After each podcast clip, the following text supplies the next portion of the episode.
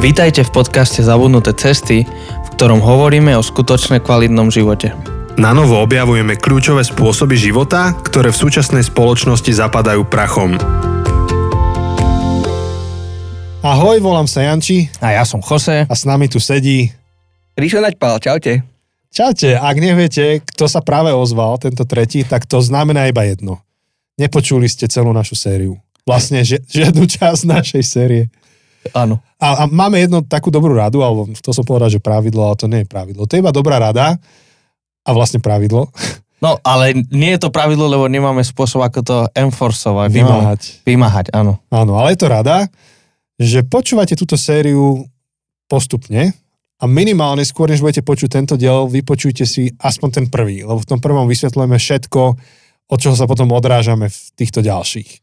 Takže šup, šup, v kľude to zastav a vrátiš sa k tejto epizóde neskôr, vypočuj si prvú a potom prídi sem. Áno. A ďalšia rada je, že v popise máš odkazy na diela, o ktorých sa budeme rozprávať. A samozrejme, ak práve teraz šoferuješ alebo tak, tak asi nie je najlepší čas. Možno, že je lepšie tento diel si vypočuť v nejakom inom momente, ale teda veľmi silno odporúčame, aby si si stiahol alebo si otvoril na prehliadači e, tieto diela a keď budeš počúvať tento náš podcast, tak mal uh, tieto, tieto diela uh, Hej. pred sebou. Možno si všimneš, že, že miestami Rišo rozpráva a rozpráva a rozpráva, my sme ticho. My v tej chvíli s Chosem čumíme do svojich obrazoviek a Áno. počúvame Ríša, aby sme pochopili obraz a tiež sa Mhm. vedeli o ňom rozprávať potom. Áno. Takže sa môžeš pridať k nám a tiež pozerať, pozerať, pozerať. A potom, aby sme to nemuseli hovoriť na záver, uh, bude ešte jedna Q&A epizóda, kde Ríšo bude odpovedať na vaše otázky. Ešte vymyslíme spôsob ako. Vy tie otázky môžete položiť. Tá epizóda vyjde až v novom roku, dáme si Áno. prestávku. Nie, že by nevyšli epizódy, ale v rámci tejto série si dáme prestávku na Vianoce a Nový rok. Tam budú špeciálne epizódy, ale potom hneď ako sa bude dať v januári, Ríšo na tie otázky odpovie. Otázky môžete položiť cez Slido. Link na Slido nájdete na našich sociálnych sieťach, Instagram alebo Facebooku. Ak to nepoužívate sociálne siete, tak ten link, vlastne ani nie je link, môžete nám priamo napísať e-mail. Náš e-mail je zabudnuté cesty zavinač gmail.com alebo nájdete informácie o týchto veciach na našej Na webke zabudnutecesty.sk. Tak. Všetky informácie som stihol do dvoch minút a pol. No a tu je vidno to, že sme hladní. Strašne. Na tomto, že vidno, že sme hladní. Toto je jedna z tých sérií, čo nahrávame už 5 hodinu alebo koľko. No. Už A je my to. sme ešte predtým s Chosem nahrávali jednu epizódu, Áno. takže ťa ťaháme dlhý deň. Nevadí. Ale opäť, uh, toto je posledná možnosť vám ešte trošku predstaviť Ríša, skôr ako, ako pôjdeme k obrazom. Ja tu mám napísanú jednu otázku z minula, čo, čo som si odložil na teraz. Čo spravíš, keď sa ti minú všetky obrazy? Kážeš minimálne, ja neviem, vymyslím si čísla, 50 krát do roka, dajme tomu, že kážeš, to je 50 obrazov ročne, dajme tomu, že máš, ja neviem, 50-ročnú kariéru, tak to je náročné, 50 Mhm. 50 2500, Mhm. Ko, koľko, kde, kde, ako? Tak e, tých obrazov je naozaj veľa, je ich viacej ako 2000, ale pre mňa je dôležité, že nie za každou kázňou alebo počas každej témy máme, obr- mám obrazy. Nie je dobré presítiť nič. A keď uh, vždy vyťahuješ obraz, tak potom si už ľudia tak zvyknú, že to také je obyčajné. To treba vyťahnuť ako koreninu, vieš. Hm. uh, vtedy, keď uh, no, ti to chutí. Takže snažím sa to nepresítiť, ale kombinovať napríklad s inými obrazmi, nie s takýmito klasickými, ale ako som vtedy vravel, to YouTube video alebo iné, iné fotky. Niekedy sa stane napríklad zajtra, keď budem za kostolom, tak to ja som si uvedomil, že vlastne mám prezentáciu, ktorá má 60 slajdov a chcel by som to stihnúť za nejakých 20 minút. Hej? Čiže niekedy Uhú. iba klikáš, to, vieš, Akože, ale u nás hovoríš. môže, že aj 35 kľudne, Hej, takže, nemusíš sa náhliť. no, uh, nedávno som mal uh, taký TED Talk na oblastnom stretnutí našich kostolov uh, a tam bol 40 uh, slajdov som mal za necelých 6 minút a podarilo sa to. Išlo to celkom dobre, že som vlastne veľmi rýchlo prepínal, ale dostatočne pomaly, aby si ľudia vedeli predstavovať. Uh, neviem, ak, uh, ak poznáte mm, ťažký týždeň. Jasné. Áno, áno, áno, áno. Tak ja som o, miestami mal pocit, možno, že budúci uh, rok na tábore by som to skúsil, že niečo také urobiť, vieš, že hovorí, že zrazu videjko. Uh, myslím si, že to minimálne angažuje uh, pozornosť človeka a A ty musíš No tak. rozprávať a myslieť na to, že to prepínaš. uh-huh. Kámo. Ja Hej, sa tak to teším bude taký teda, experiment, no. ja sa teším teda v pondelok na YouTube, čo nájdem a ako budeš tam preklikávať tie obrázky. Teším sa. Ja sa teším na ten rebrík. Uh-huh. Hej, ja som eh, Jančimu uh, povedal, že potrebujem, aby zohnal rebrík normálny, ve- veľký. Dúfam, že veľký Janči, že Uj, je veľmi veľký. Ten, čo je v Escape? No ale to je Ačkový, Ačkový bude, drevený taký. uh-huh. No, ten. No ten. Ale nie ten, čo opierame na lešenie, vieš. No ja viem, ja viem, nie, ale aj ten Ačkový je dosť veľký. Obsluhujeme tým ten strop, čo máme Á, divadelný. dobre, pekne. Pekne. Hej, ja veľmi, verím v silu ilustrácií. Hm. A keď e, napríklad e, pred dvoma týždňami som bol, bol v Banskej Bystrici, Mhm. kázal na Jan 3.16, najznamejší verš v Biblii. Snažil som sa ukázať, že to nie je verš pre začiatočníkov, ale pre nás všetkých. Tak e, som kúpil rybičku. Kúpili sme teda normálne rybku, akvárium a myšlienka bola, že rybička bude v prázdnom akváriu. Budeme jej tam dávať atrakcie, krmivo, ale ona vlastne potrebuje vodu. Hej. No a tá pôvodná myšlienka bola, že, že, že nad ňu dáme ľad, ktorý sa roztopí a vlastne to bude Boh, ktorý sa stal uh, vlastne človekom, aby my sme mohli Hej. žiť. Hej, boh, ktorý dával život. Aha. Lenže je to jed- jedna vec je nápad, druhá vec je, že sa to nedá úplne realizovať. Taká kocka ľadu, kým sa roztopí a potom tá rybka by uh, chytila šok a neviem čo. Tak potom to normálne bolo iba s takou uh, kupou. Hej. Sme to tam, vieš, som Ale to tam nalial. Kde na to chodíte? To, Eh. to ty si do zásoby píšeš nápady, alebo na mieste to vytvoríš, alebo máš tým ľudí, alebo jak? Tak ja vnímam, že kreativita je dar.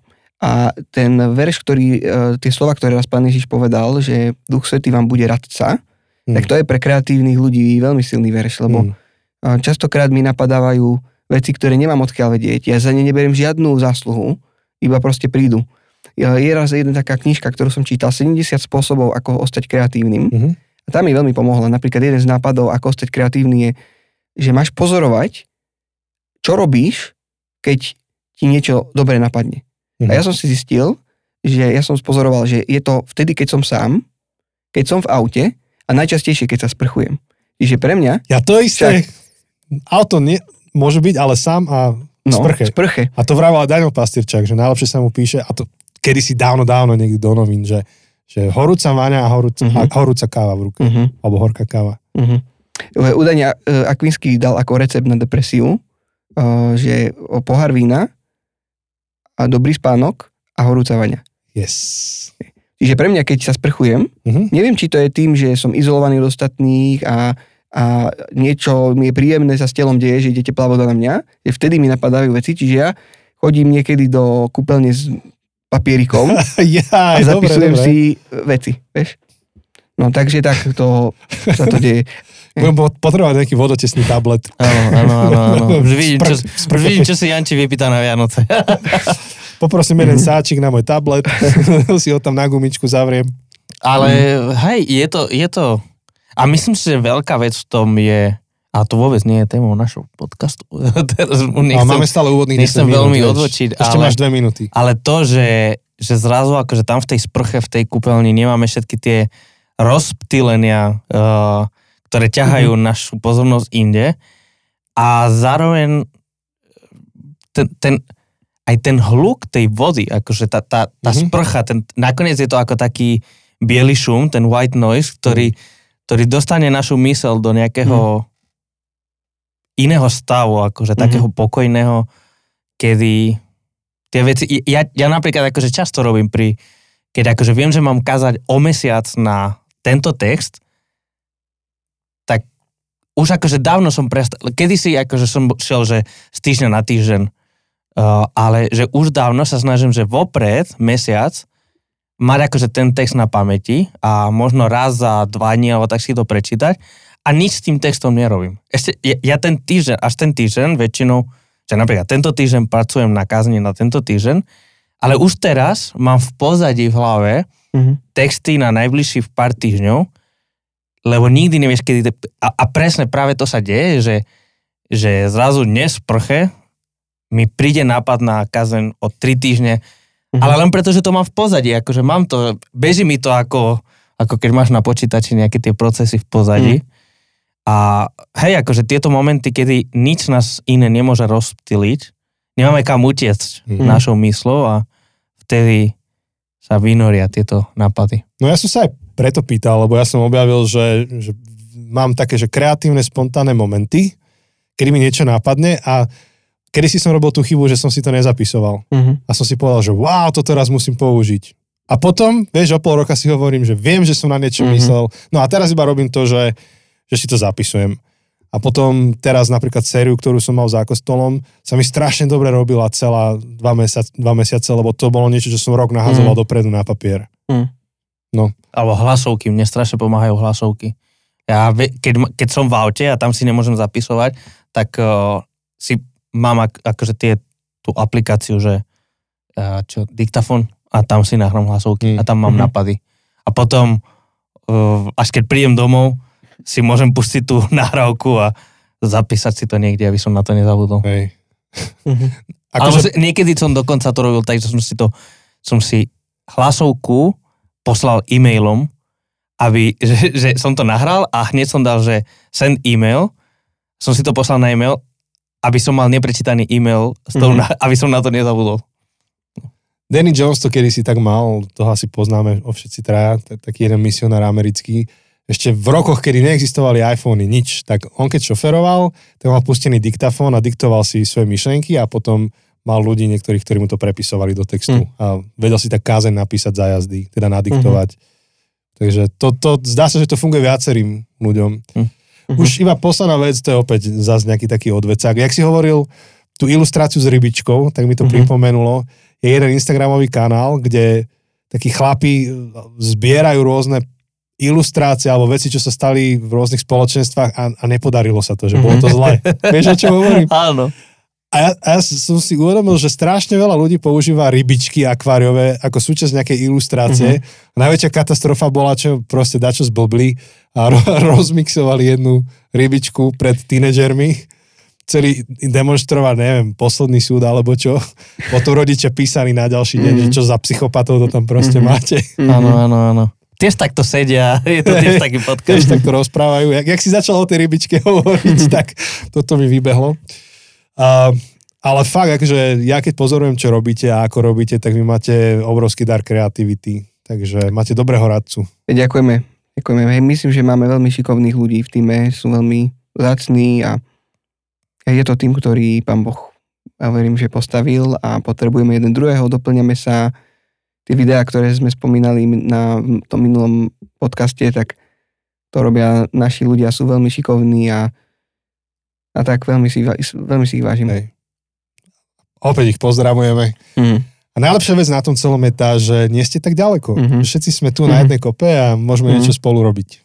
Je to tak. Tak. Tak, dobre, ideme do poslednej fázy. Uh, myslím, že už to nie je veľké tajomstvo, ono to Mhm. mm-hmm. zaznelo zo dva, zo trikrát, že ten dnešný uh, maliar je Rembrandt. Áno. Tak uh, opäť my stichneme, budeme Ríša počúvať, ona nás uvedie do problematiky a rovno si potom nájdeme tie obrazy. Super. Super. Tak eh, budeme mať dva obrazy od tohto maliara. Toto je najvýznamnejší protestantský uh, maliar, asi vôbec. Hej, teraz čítam z Wikipédie Rembrandt van Rijn, holandský maliar a grafik, predstaviteľ európskeho baroka, jeden z najväčších svetových maliarov vôbec. Hm. Uh, čiže to už je začiatok 17. storočia, v strede sú 17. storočia pôsobil. Čiže znovu olejomalba, práca s tmou a svetlom, uvidíme to v, obých, v oboch týchto obrazov. A, takže ja som vybral dve.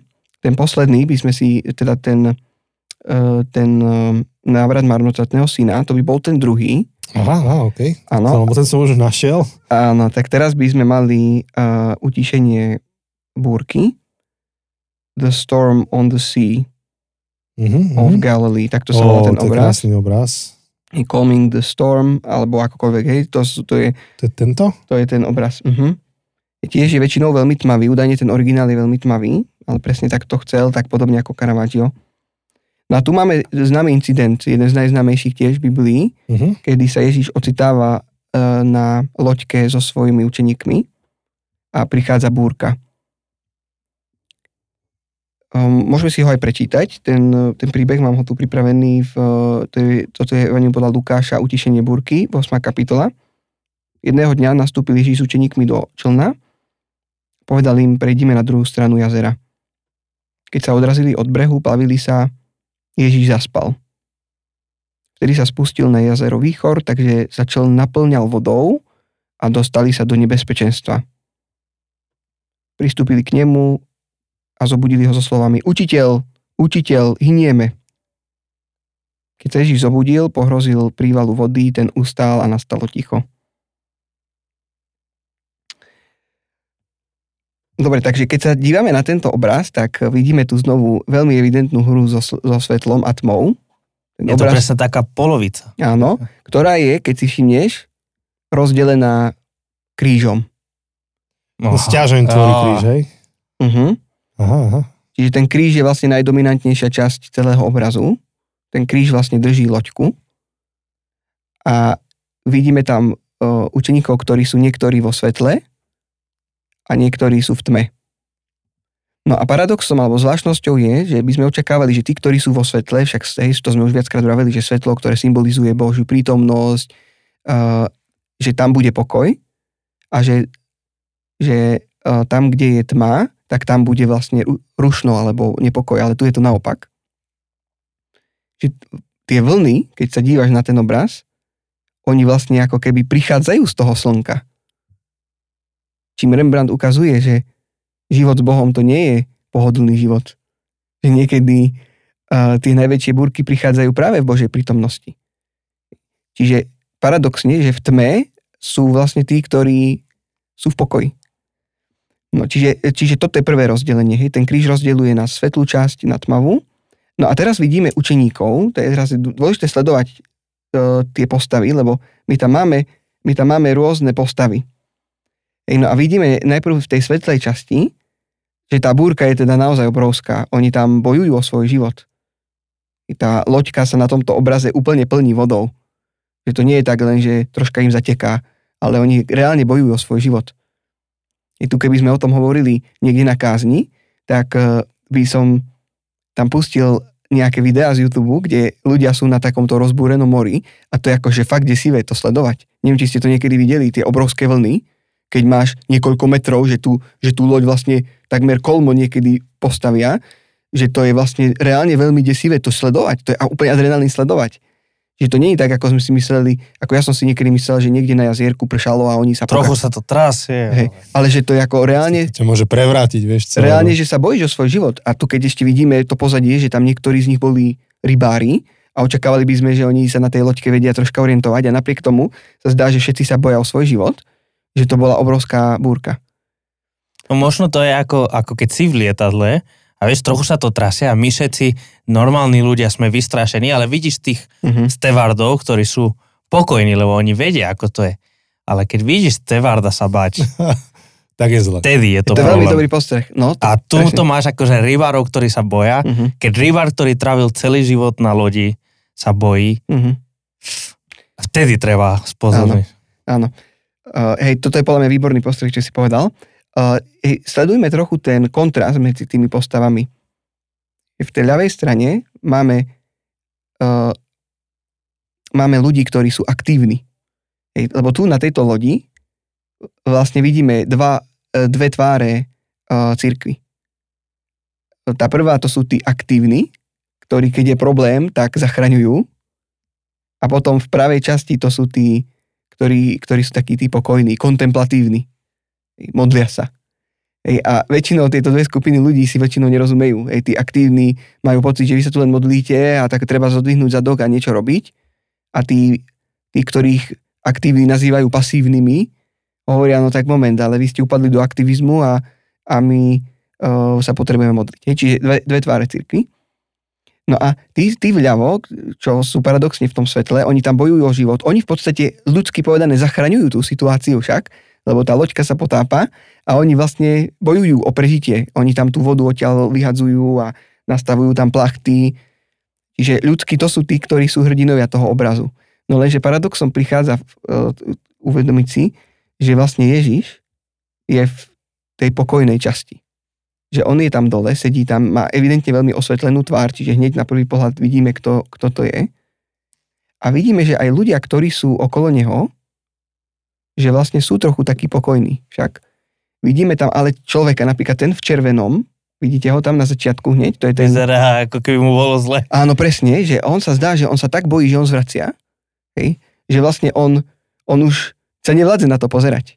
Aký obrovský kontrast tu vidí, že títo tam bojujú o život a Ježiš si tam v pokoji vlastne spí. Že on je v pokoji. Potom tí ďalší ľudia, ktorí sú pri ňom, tá tam jeden drží nejaké veslo, a len tak si nejako ležerne tam v pokoji vysedáva, vieš? Ako keby bol na jazierku, presne. No, no. A potom tí ďalší, hej, vidíme tam niekoho, kto prichádza za Ježišom a ide ho budiť. Hej, tam je tá ruka na Ježišovom ramene a hovorí mu, že pane, my tu hynieme, že poď nám pomôcť. Potom je tam jeden osvetlený, e, ktorý e, v takom bielom, tam chrbtom voči nám.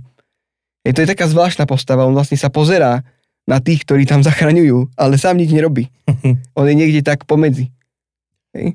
A tento je podľa mňa kormidelník, ten, čo vyzerá, že drží veslo a že sa zapiera, hej, že proti prúdu, že nohy má vystreté.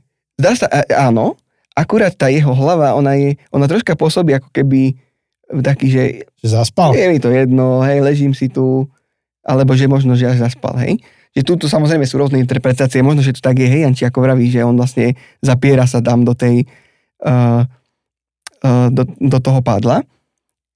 E, evidentné je, že pri Ježišovi je pokoj. A že tí, či, čím sú ľudia od neho ďalej, tým väčšie stresy prežívajú. Ej, no a veľmi podobne ako v tom poslednom súde, tu Rembrandt namaloval aj samého seba. A to je... Počkaj, ten... počkaj, ideme hádať s Chosem. Uh-huh. Počkaj, počkaj, počkaj. Lenže ja už som videl, akože... Uh, Kde akože ako vyzerá, autoretrat, iné, akože uh-huh. iné autoretraty, takže... Uh... Bude zase blízko Ježiša, autor? No, to je teda dobrá otázka, že kde sa on nachádza, tak eh, nechcem ti ešte prezradiť, skús, skús hádať. Tak lebo predtým ten autor bol, že blízko Ježiša, ale trošku si bol neistý, tak sa dal akože smerom mm-hmm. ku chaosu, k peklu. Mm-hmm. Tak tuto, keby som išiel tou líniou, tak je blízko Ježiša, ale smerom k vlnám viacej. Mm-hmm. OK, to je super úvaha. To je výborná úvaha. Drží sa tohto lana? Áno, presne to je on. To je, to je Rembrandt. Hej. A keby Ten si mal... v tom modrom... Čo som vyhral? Pre tých teda, ktorí nevidíte, kam ukazujeme, tak to je ten, čo drží si v takom modrom, drží, drží sa za hlavu a drží akože to Áno. také... Presne, a keby Áno. si mal kvalitnú fotku a vieš si ju perfektne priblížiť najlepšie, ako sa dá, tak, tak, e, tak on sa ti pozera do očí. On sa vlastne presne na teba díva. Ako keby ti no, chcel... To nevidno, no. A toto trochu akože... Myslím, že sú niekde na internete kvalitné no. fotky, kde to, kde to vidno. Aha, aha, no to, to je lepšie. Že on sa vlastne ti díva do očí a pýta sa ťa, že dobre, a ty si kde? Ty čo budeš robiť? Ako sa ty zachováš v tej búrke svojho mm. života? Lebo celá tá myšlienka nie je, že učeníci niekde uh, išli rybarčiť a začali sa topiť, ale že každý z nás prežíva búrky života. Kedy prídu vlny a voda sa ti uh, valí do loďky a že vlastne otázka je, čo urobíš. Čiže tu vidíme dve tváre, hej, Marta versus Mária, jedna, ktorá je pri Ježišovi a je pokojná, alebo sedí pri jeho nohách a čaká, čo sa bude diať, versus tá, ktorá svojim aktivizmom sa snaží zachrániť situáciu. Hej. A to je, ja mám rád tento obraz, lebo on mi pripomína častokrát situácie v mojom živote, kedy loďka môjho života je rozbúrená, vlny sú veľké, potrebujem byť pri Ježišovi. Je, toto je taká teologická alebo o, kresťanská myšlienka, poslanie z tohto obrazu, že ja sa sám môžem rozhodnúť, kde budem a čím som pri Ježišovi bližšie, tým môžem prežívať väčší pokoj. Mi to trošku pripomína ten žalm, že dvíham svoje oči k výšinám, odkiaľ mi príde pomoc. Mm. Sme trošku to s Chosem rozoberali kedysi. Mm-hmm. A tam ten žalmista si to rieši. Mm-hmm. My, neviem, či sme to počas covidu nerozoberali zrovna. No Aké to bolo bola, to bola prvá kazeň, čo sme mali v kostole online. Aha. Aha, môže byť. Mhm. Neviem, že či chceš k tomu niečo viac, alebo... Že, že je to téma, proste rôznych Hej, umelcov. hej, Žal, hej. žalmy tiež boli umelecké diela v podstate. Mhm. Áno, áno, áno. modlitby a tak tiež riešili, že Mhm. OK, kráčaš tým životom, tvoje oči hľadia k výšinám, to boli také tie istoty vtedajšej doby, tam sa pálil tymián a robili sa tam rituálne obete, Petovali cudzím bohom, no. tak aby im bolo dobré v živote a on si kladie otázku, že dobre, keď máš tú búrku životnú, tak odkiaľ ti naozaj príde pomoc a A on hovorí, pozor, Mhm. odkiaľ príde moja pomoc? Od vrchov? Nie. Mhm. To sú len falošní bohovia, ktorí mi nevedia. Vedia veľa naslúbiť, ale nevedia mi Hej. dať to, čo skutočne potrebujem. tak tu máš iného žalmistu, tak tiež sa pozera na teba a Mhm. kladie si otázku, že tak čo? Áno. Uh, tak zhrnutie nejakých praktických uh, Mhm. dopadov No, uh, poď. na naše životy. Čiže prvá je, že, že každý z nás prežíva búrky života. Niekedy také veľké, že sa bojíme, čo bude ďalej. Otázka tohto obrazu je, ako ďaleko si v tých búrkach pri Kristovi, pri Bohu. V Bohu je to útočisko. Čím bližšie, tým budeš prežívať väčší pokoj. Že tá búrka je rovnaká v tej loďke, čiže nie je to tak, že keď si pri Bohu, tak búrka neexistuje. Akurát ty môžeš prežívať väčší pokoj. Čiže to je, Mhm. to, to je, to je aplikácia číslo 1. Číslo 2, ktorý typ človeka si, si ten aktívny alebo pasívnejší? Zdá sa, že tento obraz hovorí o tom, že je to práve že modlitba, ktorá je tá aktívna časť kresťanského života, že modlitba veci mení. Hej, uh, jeden z nich, ktorý je tu tak vzadu skrytý, o ňom sme ešte nehovorili, má takú zvláštnu ako keby čelenku, tak on má ruky v tej polohe, ako sa zvyknú o, vlastne ľudia modliť. Hej, on je taký troška zhrbený, díva sa tak trochu. Hej, toto, To, to je tento? uh, nie, to je, To je- tu. to je ten, Nie. Uh, počkaj, Nie? ktorý? Tento, čo tu kláči pred Ježišom dole? Áno, to je on presne. To, Aha. áno, áno, o ňom, o ňom som hovoril.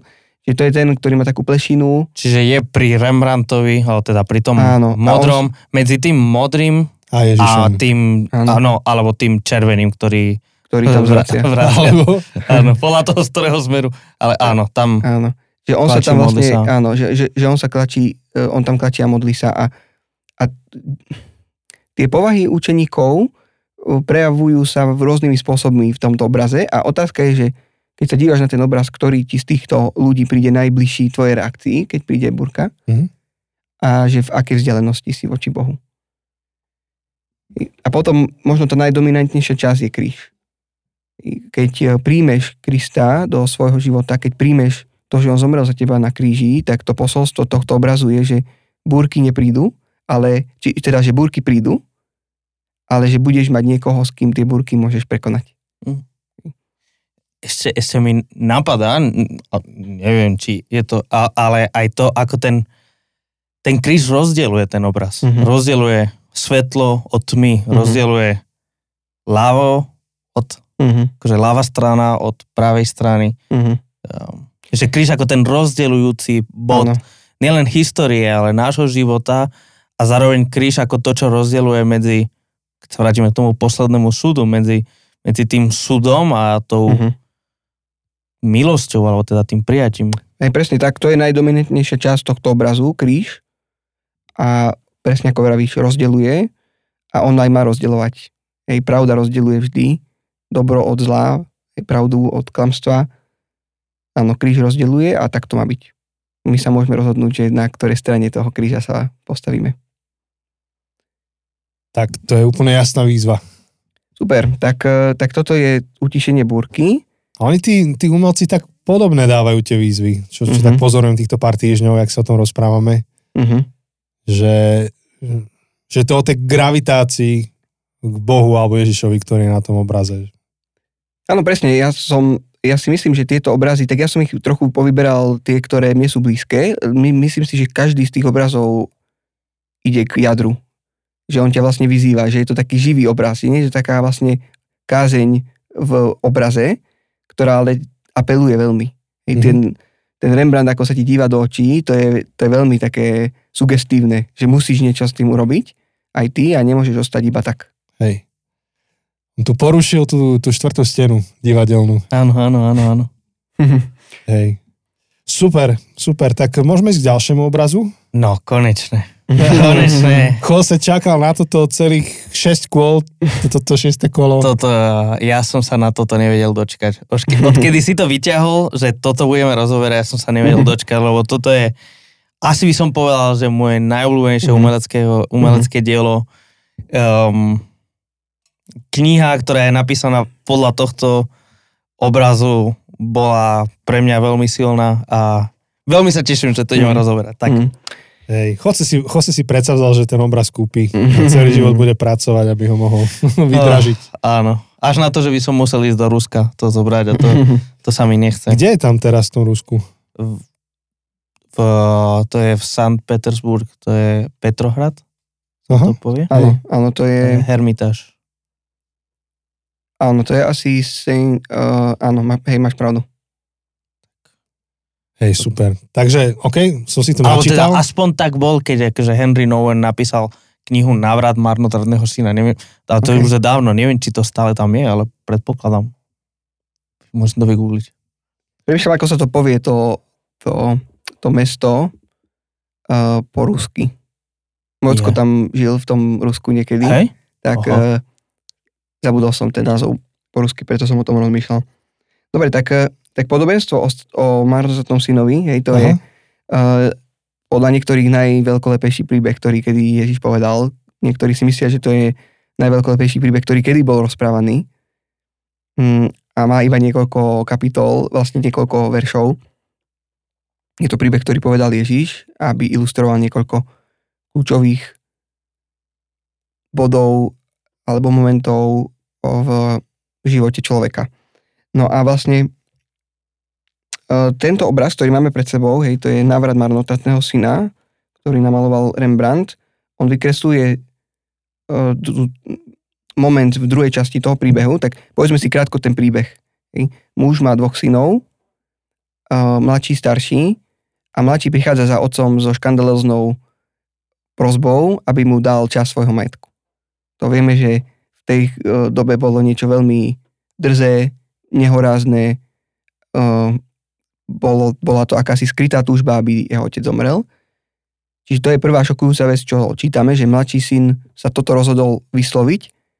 A potom ešte zvláštnejšia vec je, že otec sa rozhodol dá, dať mu ten majetok. Čiže on ho nevykazuje preč, hoci má na to nárok, a on, e, on mu dáva ten majetok a ten ma, m, syn, mladší, voláme ho historicky marnotratný syn, on pre, odchádza preč uh, do cudzej krajiny. Nevieme, čo to bolo, či to bol kilometr, 2, 3, 10, tisíc, nevieme. A nevieme ani, ako dlho bol preč. Vieme iba, že bol preč a ocitáva sa na hnojsku svojej osobnosti. Hej, na úplne biede svojho života. On sa stará o ošípané, čo bola obrovská, obrovské, obrovské poníženie pre Žida a je hladný, je, uh, všetko premárnil. Starší syn si myslí, že to premárnil na prostitútky, ale ten text nehovorí presne, že na čo. Niektorí si myslia, že, že ten starší syn uh, si to iba myslel a, a to teraz nie je asi podstatné, že kde, ale celý ten majetok prehýril a ocitáva sa na, na najhoršom hnojsku svojho života. Uh, no a tam sa niečo deje, tak ako je to bežné, že na hnojsku tvojho života sa dejú väčšinou najvýznamnejšie veci. Uh, on vstúpi do seba. No a tu prichádza z, uh, diskusia, že či toto je moment jeho obrátenia k Bohu, keď vstupuje do seba.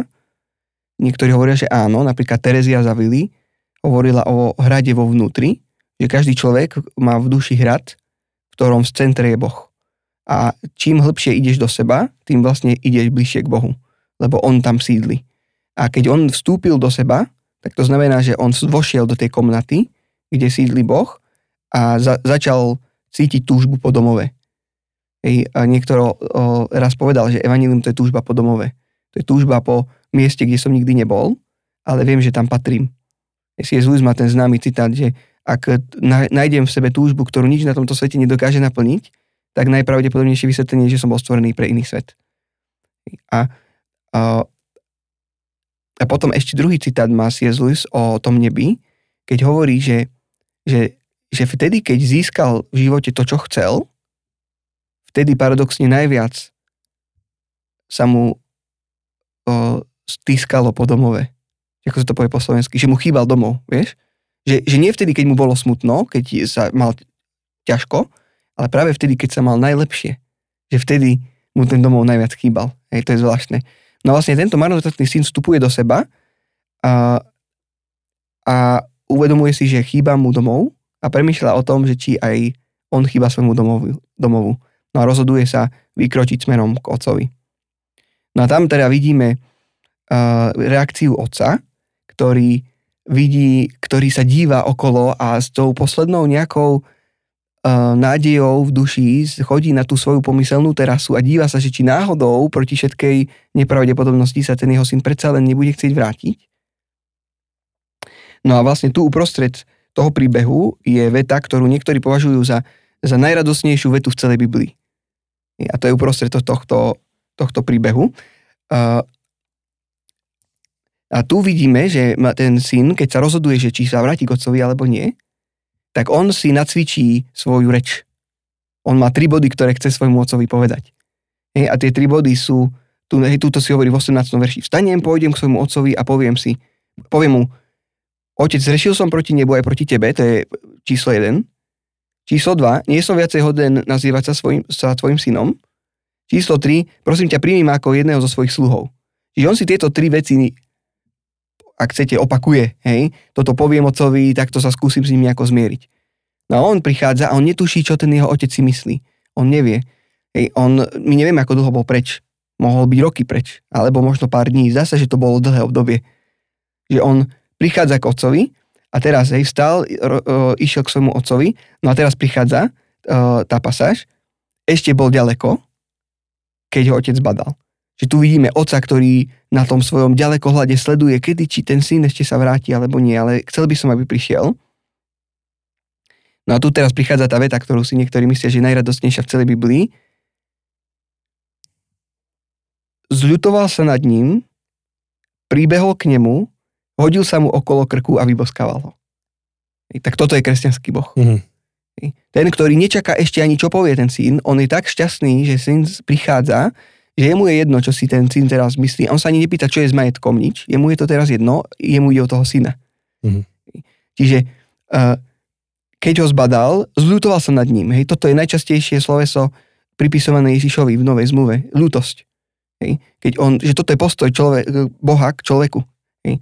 Uh, beží k nemu, hej, toto je teda veľmi kontroverzná časť, čak, lebo, lebo my vieme, že v, prvej, v prvom storočí tí patriarchové nebehali, je to bolo neúctivé, ale Bohu mm-hmm. je to jedno, čo si myslíš, on uteká za tebou, ho hádže sa mu okolo krku a toho staré, z toho smradlavého syna vyboskáva. Čiže toto je reakcia Boha. No a potom tu prichádza uh, syn, ktorý má naučené tie svoje tri frázy, otec, zrešil som proti nebu, proti tebe, uh, uh, nie som hoden nazývať sa tvojim sluhom, urob aspoň, nie som tvojim, uh, nie, nie som hoden nazývať sa hey, synom. Mne sa to páči, lebo jak si to on trénuje, trénuje, trénuje a on to proste vychrlí na toho tatka. Presne tak. A tu je to zvláštna vec, že on nestihne dopovedať tú tretiu vec, hej? on si tam, on má tie, tie svoje tri veci, hej? A tuto si to čítame, že syn teda začína hovoriť, hej? to je verš 21 v tom príbehu. Otec, zrešil som proti nebu aj proti tebe, to je prvá vec.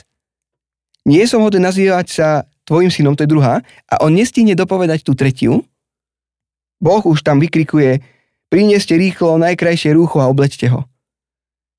Čiže vlastne ten syn nestihne dopovedať, čo chcel, Boh vidí, že ten syn, že je mu to ľúto a tomu stačí. Uteká k nemu a hovorí svojim slovom, doneste rúcho najkrajšie, čo teda bolo otcové rúcho, jeho vlastné rúcho a dáva to svojmu synovi. No a to je ten moment, ktorý Rembrandt v tom obraze vystihuje. Hej. Čiže teraz, keď máme pred sebou ten obraz, hej, návrat marnotratného syna, tak tu vidíme uh, 5 postav, Uh, najkľúčovejšie je hneď evidentné, čo sa, že, že, ktoré to sú. A to je otec, Eh, ktorý, eh, ktorý svojimi rukami sa dotýka svojho syna. Ten malozatný syn, ten okom ten príbeh bol eh, do, te, do tejto časti, to je ten, ktorý má roztrhané oblečenie, jednu topánku už poriadne ani nemá a prichádza k Bohu a objíma ho. Čo pripomína ten slavný citát Augustína, že jediné miesto, kde je možné ukryť sa pred Bohom, je jeho náruč. Tuto to vidíme. No a ten otec je v takej zvláštnej polohe, svieti mu tvár, hej, to je ten Boh, ktorý, uh, z ktorého ide tá láska a dobrota. Hm, keď si približíte je, jeho ruky, tak, uh, tak to je ten známy uh, Rembrandtov ťah, že ľavá ruka je iná ako práva. Tá ľavá je mužská, silná, tá, ktorá rúbe drevo a tá pravá je, uh, je ženská ruka. Čiže Boh, v ktorom môžeš nachádzať aj otca, aj matku, alebo aj prísneho sudcu, aj láskavého pastiera. A tuto to vidíme v, v tomto obraze, že Boh je taký, že, že ten marnotratný syn, on tak zlyhal, že on potrebuje aj láskavosť, aj, aj toho svojho otca. Takže, takže toto sa deje v tej ľavej časti. A vidíme syna, ako je zlomený, ako prichádza v úprimnosti k Bohu a Boh ho príjma. Tuto vidíme lekciu číslo 1. Je teraz už prejdem iba tie lekcie, že mm-hmm. k Bohu môžeš prísť taký, aký si uh, a Boh ťa príjme. Znovu ten Jakub však 4.8, mm-hmm. približ sa k Bohu, sa približí k tebe a k Bohu prídeš, tak on ťa nikdy nepošle preč bez ohľadu na to, či smrdíš za prasatami, alebo nemáš oblečenie, alebo čokoľvek si v živote urobil. Je toto bolo veľmi škandalózne, čo ho sa on dopustil a napriek tomu Boh ho ani nenechá dopovedať a už ho príjma. No a potom sú tu aj iné postavy. A diskutuje sa troška o tom, že ktorý z nich je ten starší syn, lebo ten príbeh pokračuje v tom, že ten starší syn sa nahneval, že otec iba tak lacno prijal toho svojho o, mladšieho syna, ktorý všetko premrhal slovami staršieho syna na prostitútky. Ale uh, to svetlo prichádza na, to, na tú postavu, ktorá je vpravo.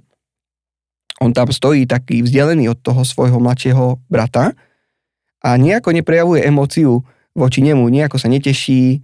On tam vlastne stojí a díva sa, že čo sa to deje a niekde možno uprostred vo svojom vnútri sa diví, prečo je otec takýto láskavý, hej, alebo ako to jeden autor nazval marnotratný, že vlastne ten Boh je v skutočnosti marnotratný, lebo on rozhadzuje tou milosťou kade tade. No a vlastne tento starší syn, on je v pozícii toho cirkevníka však, to sú tí ľudia, ktorí celý život trávia s Bohom, nikde žiaden veľký hriek nikdy v živote neurobili, tam sú pri ňom, ale, uh, ale ich srdce je ďaleko od Boha. Čiže tu v tomto obraze môžeme vidieť um, vlastne dv, dve tváre o, ľudí, ktorí sú pri Bohu. Jeden ten skutočný kajúcník, ktorý si je vedomý svojho hriechu a prosí odpustenie a potom ten druhý, ktorý si myslí, že to odpustenie ani nepotrebuje, lebo vlastne nikdy veľký hriech neurobil. A posolstvo tohto príbehu je v tom, že vlastne každý z nás potrebuje nájsť cestu k Bohu bez ohľadu na to, čo urobil, aj ten, ktorý je na prvý pohľad k Bohu blízko, v skutočnosti môže byť pri ňom veľmi ďaleko. Čiže paradoxom je, že ten väčší hriešník sa hádže okolo o, lona svojho otca, kdežto ten v úvodovkách menší stojí povzdialeč taký apatický. No a potom tie dve postavy vzadu, mm, niektorí si myslia, že tá v strede, tam vzadu, že to je ich žena, alebo teda matka, a, ktorá sa hnevá na to, koľko oni toho majetku, ten, ten mladší syn vlastne prehýril. A je tam troška tak v tieni vzadu, hej, možno, že ten vedľa neho to je nejaký sluha, ktorého otec tam má a on sa vlastne díva na to celé, lebo vlastne ten jeho mladší syn sa už nestáva sluhom, ale pravoplatným synom. On dostáva prsteň a, a topánky. no, takže, takže o tom je tento príbeh, ako, ako biedník prichádza k Bohu a nachádza, nachádza e, odpustenie. Ešte jeden citát, ak môžem, od Paskala, mm-hmm. ktorý sa tu hodí, povedal, že, že ak, ak, ak poznáme Boha bez toho, aby sme poznali svoju biedu, tak dojdeme k píche. Ak poznáme svoju biedu, bez toho, aby sme poznali Boha, dôjdeme k zúfalstvu, ale ak spoznáme Krista, tak prichádzame do stredu, kde spoznávame aj Boha, aj svoju biedu. A to sa tu deje na tomto obraze. Aj Boha spoznávame, aj svoju biedu vidíme a vidíme, že ten starší syn, ktorý nepozná Boha, on vlastne uh, prichádza, ona, on, on vlastne dochádza uh, k píche. On tam stojí v tom stave, stave pichy. Premyšľam nad nejakými praktickými aplikáciami, hej, okrem toho, čo hovorím, že, že kdekoľvek si, ktokoľvek, čokoľvek si urobil, jediné miesto, kde je možné ukryť sa pred Bohom je jeho náruč. Hm. Nikdy si nemyslí, že si pri Bohu príliš ďaleko. Paradoxom e, duchovného života je, že to sú práve tí, o ktorých by sme to nikdy nepovedali, ktorí k Bohu utekajú.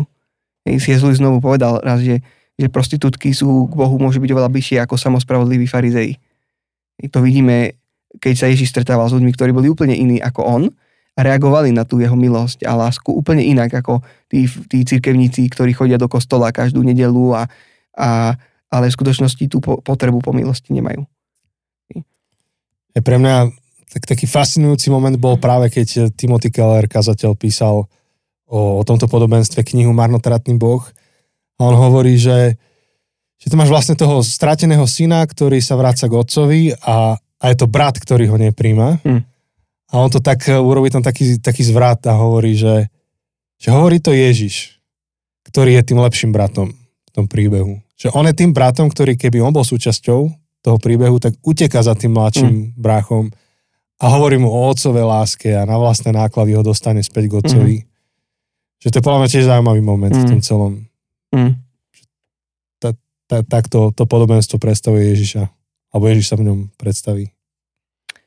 Aj tá krása toho nezaslúženého, v smysle, že to, to prednedávnom, a to, to chystám uh, ako jednu z myšlienok, alebo ako jednu, jednu vec, čo chcem zajtra hovoriť, lebo e, e, som vám hovoril, že zajtra akorát kážem na mm. tento text, ale že vlastne v tom texte nikto nedostane to, čo si zaslúži. Otec nedostane, čo si zaslúži. Otec nedostane čest, rešpekt a úctu, ktorú si zaslúži od mladší syn, akože na ňo si praje, aby bol mŕtvy, ale aj starší syn ho nerešpektuje, keď mm-hmm keď proste nejde na tú party a otec... Zdúva sa tam. Áno, otec ho musí prosikať, aby sa pridal na party. Otec nedostane, čo si zaslúži. Obaja synovia akože ním pohrdajú. Mladší syn, ktorý si zaslúži facku, proste, akože, a to ešte je málo, nedostane, čo si zaslúži. Dostane obrovskú milosť. A ten starší syn tiež nedostane, čo si zaslúži, lebo tiež si zaslúži facku a on si myslí, že si zaslúži najväčší rešpekt. Ale nedostane, čo si zaslúži. Mm. Dostane oca. Mm. Sam, samého oca. Akože nič viac, nič menej. Dostane oca samotného, ktorý príde za ním. A že, že vlastne tá krása toho nezaslúženého, tá krása toho, že Boh mm. si nevypýta svoje vlastné nároky. E, v smysle, že si to nežiada od nás, aj keď má právo proste, že vy ste ma disrespektovali, vy ste ma nerešpektovali. Ale aj tá krása, že bez na to, ako sme my potupovali a, a pohrdali Bohom, sme dostali Otca. Od, mm. Otec sám prišiel k nám. Myslím, že je veľmi silné, ako sa končí ten príbeh, že on vlastne není dokončený však. Áno. Že vlastne otec prosíka toho staré, staršieho syna, aby sa prišiel na tú partu, party, ktorú robil mladšiemu. A e, oni sa tu spolu diskutujú, alebo ten starší sa tam na neho hnevá, vykrikuje tam, že, že tvoj, tento syn to premárnil tvoj majetok a otec mu hovorí, teraz sa patrí veseliť sa, radovať, lebo tvoj brat bol mŕtvý a ožil, bol stratený a našiel sa. A potom čakáme, že čo, čo bolo ďalej. A teda brat, starší brat sa spametal a išiel na tú oslavu. Ale, tak, tak, presne. A zrazu čítame, a svojim učeníkom povedal, bol bohatý človek, ktorý mal správcu metku. Zrazu a, už je iný príbeh, hej? Áno. A ja si myslím, že, že, že dôvod, prečo tak je, že vlastne to my máme dokončiť ten príbeh. Že my máme sa rozhodnúť, čo teda bude ďalej. Buď ostajem vonku, alebo sa pokorím a idem. Čiže tak ako Biblia, aj tento obraz, on vlastne nie je dokončený, hmm. lebo ty sa máš sám rozhodnúť, čo vlastne urobíš. Hej, otec prichádza za tebou, on ťa volá, ale to rozhodnúť sa ísť za ním, to musíš urobiť ty. Trochu ako, ako pri tom predošlom obraze, keď Rembrandt sa na teba pozera, že uh-huh. tak čo teraz, Áno. tak ako keby tu Ježiš, akože, e, lebo patrilo veselice, lebo bol mŕtvý a akože uh-huh. bol stratený a sa našiel, e, bol mŕtvý a ožil a teraz Ježiš sa na teba otočí, tak ako Rembrandt v tom, v tom pobúrenom mori a že... Hm. Čo ty? A to je to rovnako tá otázka, že budeš gravitovať k Bohu? Pri tom mori to bola taká tá situačná existenčná vec, že pozri, život ťa pritlačí a budeš v burke. Otázka je, že ku komu sa prilneš v tej burke. Ale teraz, ako o tom hovoríme, tak si uvedomujem, že toto podobenstvo sa veľmi hodí do dnešnej doby, ktorá je polarizovaná, rozhádaná. Máme mm. tu imigrantov, máme tu hen takých onakých.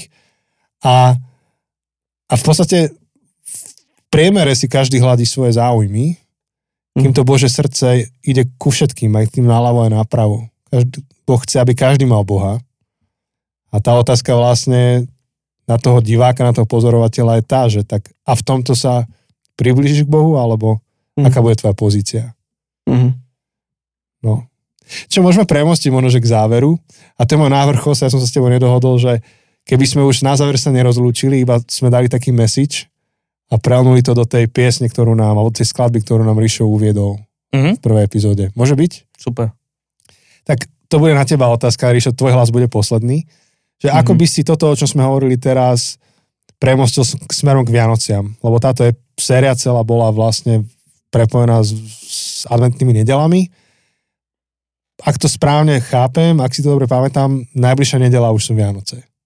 Po tejto epizóde. Správne, Jose? Áno, toto teraz počúvajú 18. Hej. Uh, takže... Takže všeli, čo zaznelo a, uh-huh. a Vianoce nás čakajú, tak nás môžeš do nich uviesť. Okay. A tým sa rozlúčime. Tak ako v týchto obrazoch, čo sme videli, že namalovali naši predkovia, uh, to posolstvo bolo jednoduché a to je, že príď k Bohu, lebo On prišiel k tebe. Boh prichádza k tebe a pozýva ťa, aby si ty urobil krok smerom k Nemu a to si pripomíname teraz na Vianoce. Keď uh, si pripomíname Boha, ktorý sa stal človekom, ponížil sa, narodil sa v smradlavej maštali, bolo mu to jedno, lebo chcel sa priblížiť k nám. To posolstvo Vianoc je vlastne každý rok rovnaké. Poznáme ten príbeh, ako Boh sa stal človekom a potom sa poriadne nemal kde narodiť, lebo, lebo uh, miesto v hostinci bolo plné. Tak to je obrovský paradox, nie? Že vlastne on sa poriadne nemal ani kde narodiť, lebo keď jeho matka mala kontrakcie, tak ju poslali preč z nejakého hotela, lebo už tam bolo plno ľudí. A ja si myslím, že toto je, toto je výzva každý rok, či náš hostinec je plný, alebo nie, je tam miesto pre Boha. A tieto obrazy nám pripomínajú, že Boh chce prísť k nám, on nám búcha na dvere nášho aj duše, ale nebude nás nutiť. On z úctou ostane von, ak sme pre- preplnení seba. A fakt je ten, že keď má Boh vojsť do, k nám, tak uh, my niek- niektoré veci musia ísť von. Uh, ak má niečo veľké vojsť, hlúposti musia sa povyhadzovať. A to je tá bolestivá časť však tých Vianoc, že v tomto tí Vianoce sú také ťažké, sugestívne predsa, nie? Že že vlastne ono nás nutí sa pýtať, či hostinec môjho srdca je voľný pre Krista. A prajem každému, kto počúva tieto podcasty, aby mal odvahu sa naozaj pozrieť do svojho vnútra a spýtať sa, že ktoré veci musia ísť von, aby mohlo niečo veľké vojsť.